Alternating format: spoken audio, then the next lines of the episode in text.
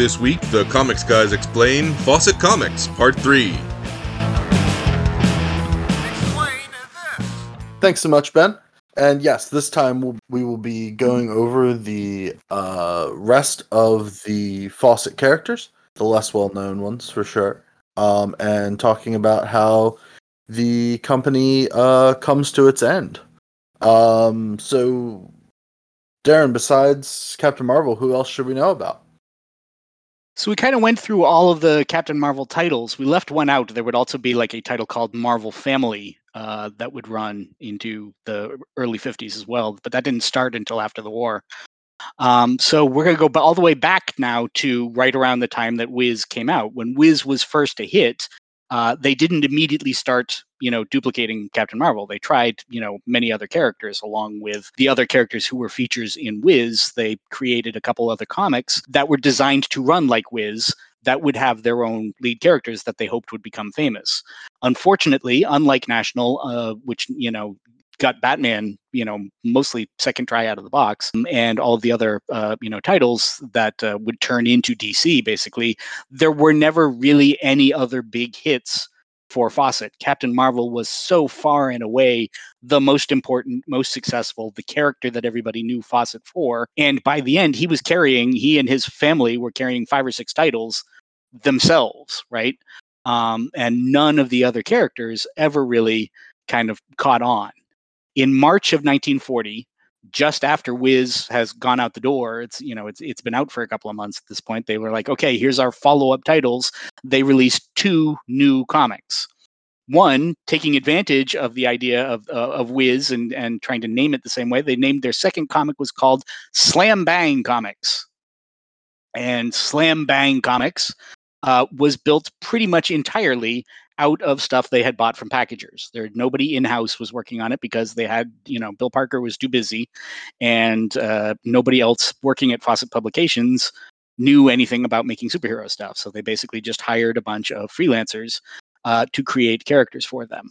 Um, one of them, uh, the lead character in Slam Bang to start out with, is a guy named Mark Swift. And Mark Swift is a time traveler. Again, these aren't superheroes. Uh, the way that we traditionally know them because we were so early in the superhero process that superheroes at this point are Superman and people ripping off Superman, right?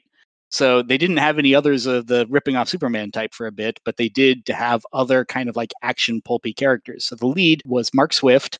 Uh, there was also uh, a character called Jungle King, and there was a third guy who was Zoro the Mystery Man, who very conveniently misspelled the word Zorro, so it was not the same as the uh, one that would have gotten them sued. It just only has one R in it for Zorro. None of these are good. None of these are particularly interesting. None of them lasted very long. And Slam Bang Comics itself only lasted for seven monthly issues. It started in March and it ended in September. The characters that were in Slam Bang when Slam Bang was canceled uh, got moved over to kind of like fill out Master Comics when Master Comics would start up, but that wasn't for a little bit yet. Uh, but they still, you know, owned the rights to these guys, so they became kind of like filler characters. Uh, Master Comics uh, also came out uh, at that point in March, actually March April of 1940, and that one featured another new superhero who was called Masterman. And Masterman uh, is an awful lot like Superman as well. Um, he's you know got a slightly different set of powers, and he's got a black costume, and he's uh, you know etc. He's he's also just not terribly interesting. They don't have you know Bill Parker or CC Beck's art or anything to kind of recommend them. Um, and so Masterman leads the feature for the first six issues of Master Comics. He is backed up by uh, let's see here. He's backed up by a uh, magician who is called El Carim, and if you are, you know, clever enough to spell that backwards, you realize that spells miracle backwards. Uh, and he has, he's, uh, you know, wears a, a, top hat and a tuxedo. He's almost exactly like Zatara, basically, and he, you know, solves crimes by using magic. Um, you've got a character called the White Raja. You've got a character called Shipwreck Roberts. Uh, another character who's called Frontier Marshal. They're all dull. They're all exactly like everything else that's on the stands, and Master Comics does not uh, actually uh, do anything. Um, and so after issue number six, they decide to do an entire new look for the series, and they basically cancel all of the Master Comics uh, existing characters. uh, and uh, start up with a new one. But in the meantime, during the time that those that they give to Slam Bang and Master to give them the chance, they start another new uh, series, um, and this one is called Nickel Comics. Nickel Comics is more of an experiment uh, to see if this sort of thing can can be done. Nickel Comics basically is going to come out bi-weekly. It's going to be half the size of an ordinary comic, and it's only going to cost five cents, as when everything else is costing ten. And so they see if you know, like we can put out a smaller, more frequent comic is actually going to you know like catch on. Um, that goes for eight issues. It, the, the the experiment lasts for four months from May to August of 1940. And it turns out the answer is no. Uh, as it turns out, nobody wants to buy the half price comic. Nobody wants to buy the half sized comic. It keeps getting lost on the stands um, because, uh, you know, like the bigger, thicker comics around it, uh, you know, people are just like piling onto them. They're much more interested. It doesn't seem like that good a deal, basically. Um, however, Nickel Comics introduces uh, a character who is going to be basically the other guy besides Spy Smasher who is uh, a rival at all to Captain Marvel in popularity, and that's Bullet Man. And Bullet Man is also created by Bill Parker. By the time we actually get to May of 1940, he's got a little time in his schedule to make up one more new superhero. Um, John Smalley is the uh, is, is, the artist that he works with for it, and uh, Jim Barr is kind of like Captain America, right? He's a he's a he's a patriot. He wants to be a hero, but he's sickly and he's skinny and he's uh, you know uh, no, nobody wants to hire him to be. He can't get into the army. He's 4F. Uh, you know, the, he's, he wants to to help. Um, unlike Steve Rogers, he's also uh, a genius chemist. So instead of going to somebody else to get, uh, you know, like the super soldier treatment, basically, he invents it himself and uh, you know goes uh, gives himself this uh, you know injection of strange chemicals and vitamins that gives him like this superhuman physique and intelligence. Since he was already pretty smart to start out with, now he becomes super smart. He then uses that superhuman intelligence to invent a device that he calls his gravity regulator helmet. And a gravity regulator helmet, when he puts it on, uh, lets him fly and also gives him like a force field that will like deflect bullets and stuff. Um, and since the helmet is kind of shaped, uh, you know, like the tip of a bullet, basically, it kind of like comes to a point at the top. It's rather one of the more unfortunate, I think, character designs that uh, you know anybody ever came up with. Uh, but since he looks like a bullet, you know, like when he's wearing the helmet, basically, he takes on the name Bullet Man and uh, he becomes a you know special operative of the police force and flies around uh, you know saving people and uh, battling supervillains. He is um, it's not bad, right? It's Bill Parker. Bill Parker, you know, even at his worst, uh, is still creates interesting stuff. And Bullet Man, you know, gets off to a solid start in those first eight issues of Nickel of Nickel Comics. Um, but uh, when Nickel Comics gets canceled, Bullet Man then uh, moves over and becomes uh, the lead uh, character over at Master right? When they kill, they throw out Masterman and uh, all of those uh, weird supporting characters and bring over Bullet Man from Nickel and all of the characters that were worth anything basically from uh, Slam Bang, and those become the the the titles over those become the main characters over in Master Comics. And uh, Master Comics that runs uh, until about uh, issue that that goes from uh, issue what seven to twenty one of, Mar- of Master Comics features that lineup. Uh, in that lineup, they also introduce another patriotic flag suit superhero called Minuteman. Doesn't have any powers. He just, uh, you know, dresses up in a tricorner hat and a flag suit, basically, and punches out people who are not sufficiently patriotic. Um, and Bulletman's fiancee uh, also gets her own helmet and uh, powers and everything, and becomes his sidekick as Bullet Girl in issue number thirteen. In Master Comics number 21 and 22, Captain Marvel Jr. comes over and teams up with Bullet Man and Bullet Girl for a full two-part adventure. Right? That's the, the it's a double-sized story. It's the first, you know, half of the comic basically is the two of them. They team up, they fight some villains together. Everything's great.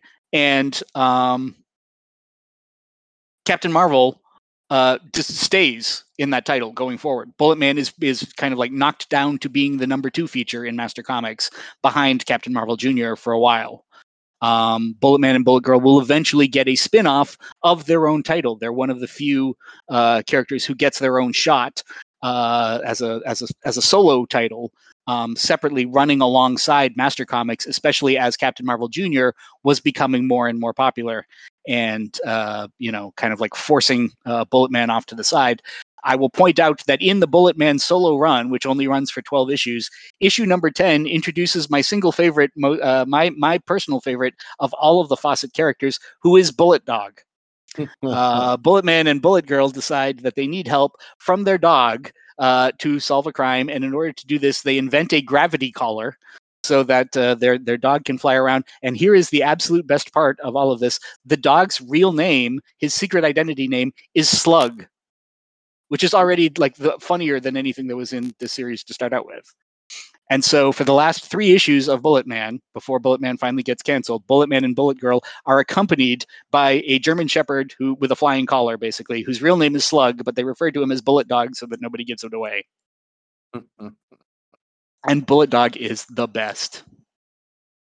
Anyway, Captain Marvel Jr. completely takes over Master Comics. Uh, it becomes, you know, his his his feature basically. Um, there are always you know uh, uh, backup features that run in it. Minuteman stays in it as a backup. Uh, we introduce uh, Balbo, the boy magician, who is awful lot like El Carim, except he's only twelve. Um, we get a pilot called Phantom Eagle. There is in issue number forty-seven uh, a failed attempt by Fawcett in the face of uh, the Justice Society and the uh, All Winners Squadron an effort to make a superhero team. Uh, since we've established that Captain Marvel Jr. and Bullet Man and Bullet Girl are also friend are all already friends, they decide that they should uh, the, the series decides they should team up with Minuteman and form a team out of the heroes who are in this comic, basically. And so in issue number 47, there is a single story in which they team up as a as a superhero team called the Crime Crusaders doesn't didn't really make any uh, you know impact on the stands. Uh, none of the writers were terribly interested, and so uh, we never saw that team again. Basically, uh, you know, the Fawcett never successfully had a a, a team of these characters. Um, starting with issue number fifty, a new character was introduced as the backup. Uh, kind of a third feature alongside Captain Marvel Jr. and and Bullet Man, who is called Nyoka the Jungle Girl, and she was a very kind of like bog standard uh you know jane of the jungle type uh you know adventurous character basically. A little better done than most. Uh certainly you know uh had had some excellent art. Arthur, Peddy did some art for it. And uh, he was known for drawing excellent attractive women. Uh, and so even if the stories were kind of dull, you always had you know like pretty girls in skimpy outfits to uh, to to look at. Um, but it's not really like a, a feature that anybody remembers terribly well. The other group comic that uh, Fawcett would try. They would try one more time at an anthology title at the end of 1940, going into 1941, um, and that was called Wow Comics. And Wow would in fact last uh, until uh, the fall of 1948 and it would mainly because of like one other useful character. So the the first issue introduces us to a new uh, costumed vigilante who is called Mister Scarlet, and Mister Scarlet is a you know he, he's he's a former uh, a district attorney who is frustrated with uh, the number of criminals that are getting away, and so he puts on a costume to go beat them up after work after you know like failing to put them away for their crimes uh, during his day job, basically. Um, this was bought from a packager, and it was actually one of the last packaged uh, strips that um, Joe Simon and Jack Kirby worked on uh, before they got their, you know, kind of like full time gigs uh, doing Captain America. So the first uh, two Mr. Scarlet stories are in fact Simon and Kirby. Um, it's very early Kirby, right? It does not. Uh, it, it, it's not his best work. Um, it's definitely nowhere near as good as Captain, even the earliest Captain Americas. But you can still see, right? Like it's Kirby, right? Even even half-hearted, not really paying attention, Kirby is still some amazing stuff to look at. Uh, the rest of that series featured uh, a kid named Atom Blake, uh, who was uh, a boy wizard uh, whose uh, you know parents had uh, uh, raised him, uh, exposing him to strange energies that gave him crazy superpowers. He could divide himself into two people, and you know was super intelligent and could fly through space. And he very quickly left the Earth and you know pissed off into outer space basically, and had adventures on other planets. He wasn't really a superhero so much as he was more of a you know Flash Gordon type character. Uh, and then they also had uh, Jim Dolan, FBI, uh, and a character called uh, the Hunchback, uh, who was wealthy playboy Alan Lanier, who basically thought somehow it was a good idea to dress up like Quasimodo to fight crime. Um, one would think that wearing a fake hump on your back would actually, you know, make it difficult to fight crime. But this was not a thing that was considered. Uh, the Hunchback did not last very long as a series, as a as a character, and that's pretty much all he had going for him was that he had a ridiculous costume with a hunch on the back. Uh, he was replaced fairly quickly by a hero called Commando Yank, who was a radio announcer Chase, Chase Yale, uh, who was yet another you know guy with no powers who just put on a costume that looked like the flag basically. The what made him kind of interesting is uh, most of his stories took place in england right? Like he was an american superhero an american costumed hero but he was operating uh, in britain and directly fighting like nazis and spies and fifth columnists over there. So that at least gave him something to kind of differentiate himself from the other characters was that he was you know operating in a foreign country um, in the meantime, uh, Mr. Scarlet, uh, who was becoming more and more, uh, you know, kind of Batman-y in his story, got a teen sidekick called Pinky. So the adventures were Mr. Scarlet and Pinky. Uh, and somehow Mr. Scarlet actually sold plausibly well. Once again, you know, uh, after Bullet Man and probably Spy Smasher, the next most successful character that they had uh, was Mr. Scarlet with his sidekick Pinky, because um, that lasted for six or seven years. So, beginning with uh, issue number nine, they started crossing over with the Marvel family just to improve sales of the title. And so, in issue number nine, the entire Marvel family shows up to team up with Mr. Scarlet. And starting in that story, Mary Marvel started picking up a uh, a recurring regular solo adventure in the pages of WoW, and being far and away the most popular character who appeared in that comic, she became the lead in that very quickly. Uh, it's in the WoW solo stories that we meet the last of the Marvel family characters, uh, who is uh, Uncle Dudley Marvel. And Uncle Dudley Marvel is, in fact, Mary Marvel's uh, old uncle, Uncle Dudley, um, who claims to have superpowers and dresses himself up on a regular basis in a costume that looks sort of like Captain Marvel's. Somehow, it's never quite explained uh, what sort of superpowers he actually has because he's kind of like a shyster and a con man and uh, is mostly making this stuff up as he goes along. And whenever it's a time for him to actually use uh, one of his superpowers, of course, that's a time that's really inconvenient for him uh, and he's just not, you know, he's not feeling it that day. Oh, he's got uh, some sciatica or something, and he can't do. Oh, his back is hurting or something, so he can't actually pick up that truck, etc. He's basically a you know comedy character as like a fraud and a con man who, for some reason, Mary Marvel tolerates and puts up with and saves on a regular basis. Um, the quote unquote comedy in the series is uh, usually lost on me. Um, but apparently, uh, you know, he remained popular enough and his story sold well enough that he became a recurring character, uh, mostly in Mary, but also occasionally in the other um, Captain Marvel series that we're running. Um, the later Mr. Scarlet stories that were uh, uh, featuring that were that were done at the same time when he was kind of like the number two to Mary Marvel in this. Um, Otto Binder wrote a bunch of those as well, and that when he takes over the Mister Scarlet stories, the at least the mysteries uh, get better and uh, you know are more interesting and make more sense. They tried another experiment uh, in 42 and 43. They created a series called Mighty Midget Comics. And Mighty Midget was another kind of like format change to see if they could, you know, like figure out a different way uh, to make comic books more physically profitable.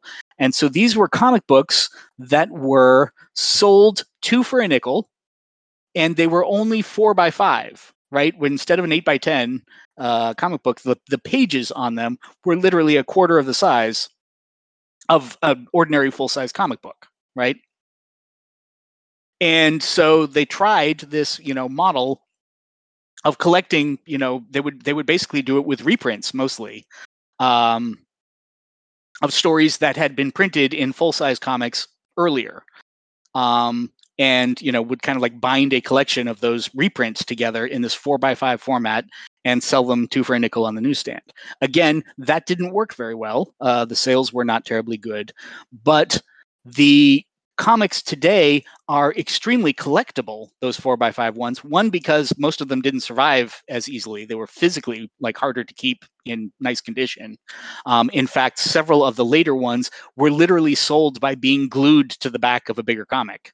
Um, and so you know you can't separate them from another comic without damaging both of them.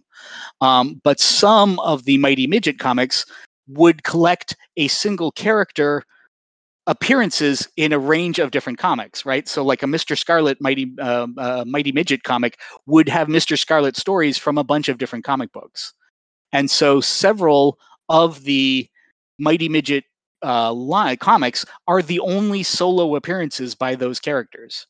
Right, Commando Yank got his own Mighty Midget comic showing Commando Yank backup strips from a bunch of different stories. So there's only ever one Commando Yank comic book all by himself, and it's a Mighty Midget. Um, Mr. Scarlet, in fact, never had a solo comic. The only solo Mr. Scarlet comics, um, including the ones that have Kirby art in them, are are Mighty Midgets. Um, and so they're even harder to get a hold of than uh, you know than other Kirby comics from the period, and they're super expensive if you can get a hang on one. The other major costumed character that Fawcett had during this time period, who you could mostly call a superhero, uh, was in fact a licensed character. They were the publisher of Captain Midnight comics.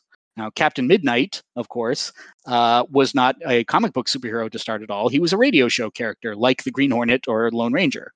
Um, he had a syndicated radio show uh, that started in 1938 that was uh, originally sponsored by Skelly Oil uh, and then later brought to you by Ovaltine and that ran from 1938 to 1949 and was a fabulously popular um, you know ad- adventure serial basically on the radio. Um, and the fans the uh, uh, captain midnight is a pilot. He doesn't have any superpowers but he does in fact have a costume and he has a you know special plane that him lets him you know travel around and uh, fight spies and that sort of thing um, and all of the kids and people who assisted him in the uh, radio show and his uh, legions of fans uh, just uh, you know out there in radio land basically were called the secret squad the secret squadron.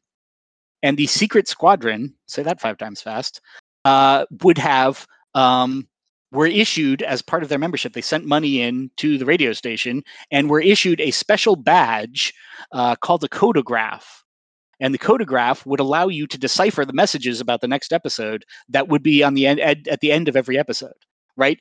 It's people continue my entire life have like described this as a decoder ring. It's not a ring. That get that right it's not correct for it. It's not a ring it's a badge. You don't wear it on your finger you wear it on your on your shirt right? Um, but every episode of captain midnight would have a secret message at the end of it um, contrary to you know everybody's favorite Christmas story, uh, the message was not uh, drink your Ovaltine, um, though there was always an ad for Ovaltine in it. But the secret message was generally information about the next episode that was coming. So if you did in fact go through the process of, discover- of discovering it, then you would know who next week's bad guy was going to be uh, in advance, and that made you super cool at school. So uh, you know. Um, hmm. That's, That's cool. the character anyway. But I, I, I want to clear this up for it. There were, in fact, rings. Other people had rings. Jonny Quest had a ring, for example. But Captain Midnight did not have a decoder ring. He had a decoder badge, and you wear it on your shirt, not on your finger. Um, anyway, Captain Midnight was fabulously popular. He had a serial in 1942. He had a TV show in the 50s from 54 to 56. Um, the original comic book license, he got a comic book. The first one was done by Dell, um, but that only lasted six or eight issues, Dell decided they were not making enough money off of it to be worth it with the extra money that they had to pay for the licensing deal. Um, and so they dropped their license for Captain Midnight in 1942. Fawcett picked it up and gave the series to Otto Binder as the other thing he was writing when he wasn't writing Captain Marvel Adventures. Um, and so he wrote uh, 67 issues worth of Captain Midnight adventures uh, from 42 to 1948 when it was finally canceled. Uh, Captain Midnight never crossed over with any of the other Fawcett characters. They weren't allowed to do that, I don't think. Um, he was a you know completely separate licensed character, but most of the you know kind of like lists of Fawcett heroes basically include him as though he were basically the same as the other characters that they were publishing. Right? Fawcett never owned Captain Midnight. It was a complete license deal, um, and uh, the rights to that character have never you know they don't they didn't go to DC when Fawcett uh, sold its you know assets to DC or anything. That's he's a completely separate. Uh, a completely separate issue, basically. Yeah, it looks like Dark Horse has been uh, publishing them sometimes. Yep, absolutely. There were other licensed uh, things that Fawcett did, right? That to to kind of like publish along with the superhero line stuff. They had several other licenses. Captain Midnight is the closest thing to a superhero that they had for their licenses, but they also had, for example, Don Winslow of the Navy. And Don Winslow of the Navy was a newspaper strip, a newspaper adventure strip, kind of like Steve Canyon or something like that, right? um, about a naval officer who traveled around the world and had fabulous adventures. Um, and uh, that was a very popular newspaper strip that they got the right to publish new adventures of in comic book form. And so from 43 to 51, uh, there is a Don Winslow of the Navy comic, basically, that came out by Fawcett. That once again, it's pulp adventure, it's not superheroes, right? Um, also, because the family, the Fawcett family, particularly Roscoe, but uh, among the others there as well, they had grown up with their dad at Breezy Point, hanging out with people like Tom Mix, right? Like they all they all knew Tom Mix because they'd gone hunting with him back when they were 12 years old, right? Um, so they were very kind of like tightly connected to the world of westerns to Western TV shows and Western movies and, you know, cowboy actors and singers and all of that stuff. They knew those guys culturally because they'd been, it'd been their entire lives. Their dad had been friends with them. And so Roscoe signed a bunch of Western actors, real world Western actors who were making movies, who were making, you know, TV series or whatever for this to get their licensed comics. And of course, once one of them succeeded, uh, Hopalong Cassidy and Tom Mix were the first two that they did, and both of those were tremendous hits in the 40s and 50s. As superheroes were starting to die off, the westerns were selling really well, had kind of like replaced superheroes uh, on the newsstands, and so Fawcett went wholeheartedly into the Western line, right? Bill Boyd, Bob Steele, Gabby Hayes, Gene Autry, Lash LaRue, Monte Hale, Rocky Lane, Rod Cameron, Tex Ritter, all of these people had comics with Fawcett. And by the late 40s, the superhero line that wasn't the Marvel family, right? That wasn't either Cap uh, or Mary or Captain Marvel Jr. had fallen away so badly in sales, like everybody else across the board had, for it. Most of what their line, what their comic publishing line was, wasn't superheroes anymore. It was Captain Marvel stuff plus westerns and licensed things like Captain Midnight and Don Winslow and you know whatever other stuff was going on. They did a bunch of um, specialty comics. They had a whole bunch of romance comics, right? Romantic Secrets, Romantic Story, Romantic Westerns, Sweetheart Diary. You know all of these uh, uh, uh, romance titles aimed at girls uh, sold pretty well for them. They had an entire uh, attempted an entire line of celebrity comics aimed at black people in you know similar fashion to a couple of other publishers you know like the um, all negro comics had you know existed a decade before but starting in 1949 they put out uh, three years of comic books worth of uh, stories about jackie robinson uh, Joe Louis got a two issue solo series about his life and, and, and, times basically in 1950. And they even put out a comic literally called Negro Romance in 1950 that was part of their romance line. They tried horror, it never worked for them. Nobody was really that interested in it. Um, the most famous of those is a comic called This Magazine is Haunted. Uh, which actually had some uh, high quality uh, artists in it. Johnny Craig did some work in it um, which is the main reason anybody remembers it. Uh, Johnny Craig was also famous for doing some of the, you know, the the, the worst of the EC stuff, right? The bloodiest and uh, and nastiest that kind of like got the comics code uh, inflicted on comic books in the first place. Um, There were a bunch of movie comics. They would do. There was a line called Fawcett Movie Comics that would basically be an entire movie story within one comic, just a, a you know a, a, comic version of a given movie, um, of movies that came out between say 1948 and 52. There's like 20 of them. Um, most of them are westerns because once again that was their you know that was their their bread and butter. Um, but they also did Destination Moon, uh, Man from Planet X, Ivanhoe, you know, other movies that came out during that time, they would do, you know, the licensed spin-off comic. Um, so by the time we've reached this point, right, superheroes are now a fraction of what they're doing. Fawcett has gone into a bunch of other businesses besides, right? Like Roscoe has taken the line away from pulps and away from uh, some from that kind of magazine. Obviously, you know, True Confessions and uh, you know Mechanix Illustrated and that sort of thing are still going, but they do, you know, kind of like much more uh, upscale suburban housewife type comics, right? They they bought and started publishing Women's Day um, was part of the Fawcett line at this point. So Captain Marvel, the superhero line had gone away except for Captain Marvel. And Captain Marvel, remember, this lawsuit with DC is still going on, right? It starts in 1941 and they keep fighting with each other until 1953. Now, by the time we get to 52 and 53, even Captain Marvel's not selling that well, right? Comparatively. It's the last thing that they've got remaining from their line. Fawcett still insists that they're right right? They've won a couple of these you know lawsuits along the way. The battle is still ongoing. There are appeals all over the place. But fawcett is just like how much money have we spent over the last 12 years defending something that really isn't even making us that much money anymore? Right? At this point we've got to say this is no longer worth it. Even if we think we're right even if we think dc does not have a legal leg to stand on this is just ridiculous. They're never going to quit they're going to keep fighting this forever.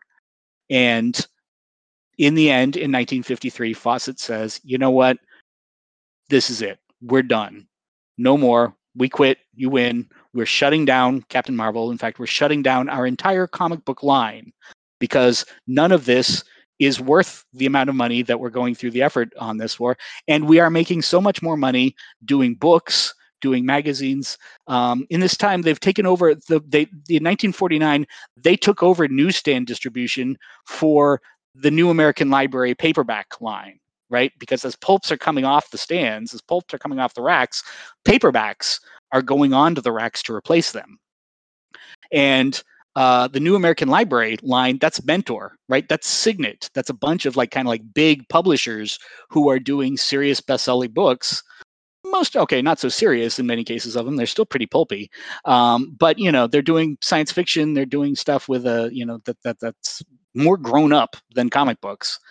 And uh, by 1950, Fawcett now starts adding to the lines that they're doing distribution for, and they launch Gold Medal Books, which is the first major paperback book publisher that did original titles instead of just doing paperback reprints of hardcover titles the first book line basically that came out originally as paperback novels was gold medal books and that was tremendously successful. So they're making so much money on their legit magazines and they're making so much money on their book publishing that they just shut down the comic book business entirely. The last few titles that they had uh, at that time were mostly uh, westerns and the one character that still existed after Captain Marvel was shut down was Nyoka the Jungle Girl, who once again was kind of sort of a superhero in that she had appeared, you know, she she fought some criminals and she had some superpowers, I guess, sort of.